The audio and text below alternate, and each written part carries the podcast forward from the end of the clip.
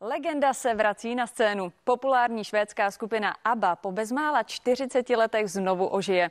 Chystá nové album i zcela jedinečný digitální koncert. Je to ta nejzábavnější věc, kterou můžete udělat, psát písničky. Je to taková naše krev života. Když vlastně neumíte dělat něco jiného, než psát hudbu, tak je to prostě to, co chcete dělat. Čtveřici Agnet, Běrnovi, Benimu a Anifrid sice tahne na osmdesátku, ale jako by uměli vrátit čas.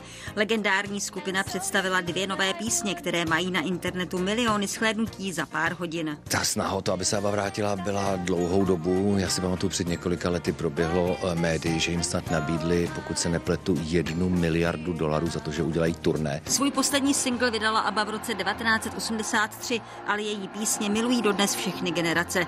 Zpráva o comebacku proto potěšila fanoušky z celého světa.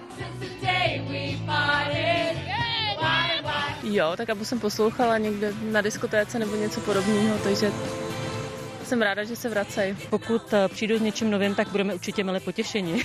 jsem už koukal na staříky, jak jo, jsem zvědavý, no, co, co tam z nich vypadne a jak to bude vypadat. No. ABBA je jednou z nejnapodobovanějších kapel v historii. Český revival ABBA.cz z Prahy, který sklízí úspěchy v její rodné Skandinávii, právě dnes koncertuje v Dánsku.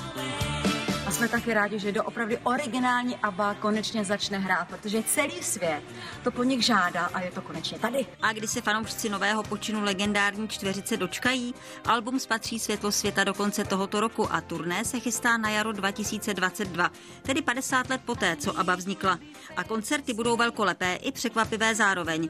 Diváci totiž uvidí na pódiu jen hologramy členů. Jestli se někde ukážou i zpěváci skuteční, zatím nikdo nepotvrdil.